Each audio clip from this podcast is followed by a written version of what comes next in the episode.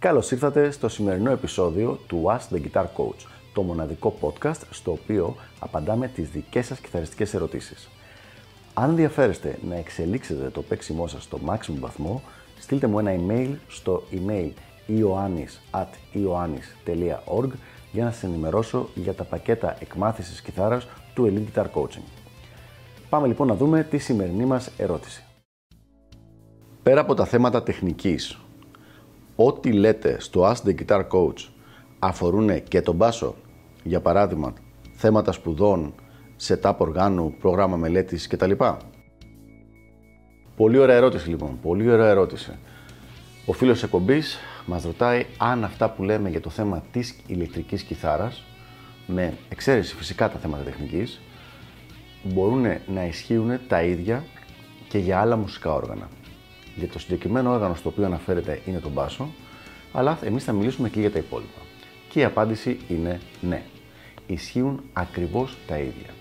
Με εξαίρεση τα θέματα τεχνικής, αυτά τα οποία λέμε στο Ask the Guitar Coach δεν είναι αυτό που λένε στα αγγλικά instrument specific, δηλαδή μόνο για το συγκεκριμένο όργανο. Έχουν σχέση με το πώς δουλεύει ο ανθρώπινος εγκέφαλος και πώς γίνεται η διαδικασία εκμάθησης.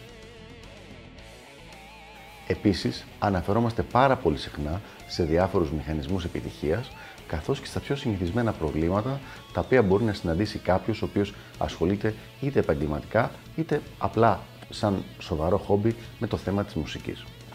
Αυτά λοιπόν όπως είπα και πριν δεν είναι σχετικά μόνο με την κιθάρα, αλλά μπορούν να χρησιμοποιηθούν ως ένας μπούσουλας, ως μια σειρά συμβουλών που ισχύουν για όλα τα μουσικά όργανα.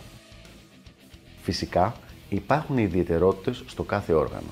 Δηλαδή, για παράδειγμα, η ρυθμική κιθάρα σε σχέση με πιθανώς το σαξόφωνο ή αυτό που θα έκανε κάποιος ο οποίος μαθαίνει βιολί, που έχει ένα πολύ σολιστικό ρεπερτόριο, ως επιτοπλίστων τουλάχιστον, σε σχέση με κάποιον που μαθαίνει για παράδειγμα μπάντζο, υπάρχουν διαφορές. Αλλά τα βασικά principles, οι βασικές αρχές είναι ακριβώς οι ίδιες.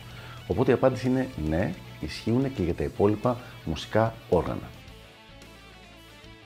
Αυτά λοιπόν για το συγκεκριμένο θέμα. Ελπίζω να βοήθησα και τα λέμε στο επόμενο επεισόδιο του Ask the Guitar Coach. Γεια χαρά!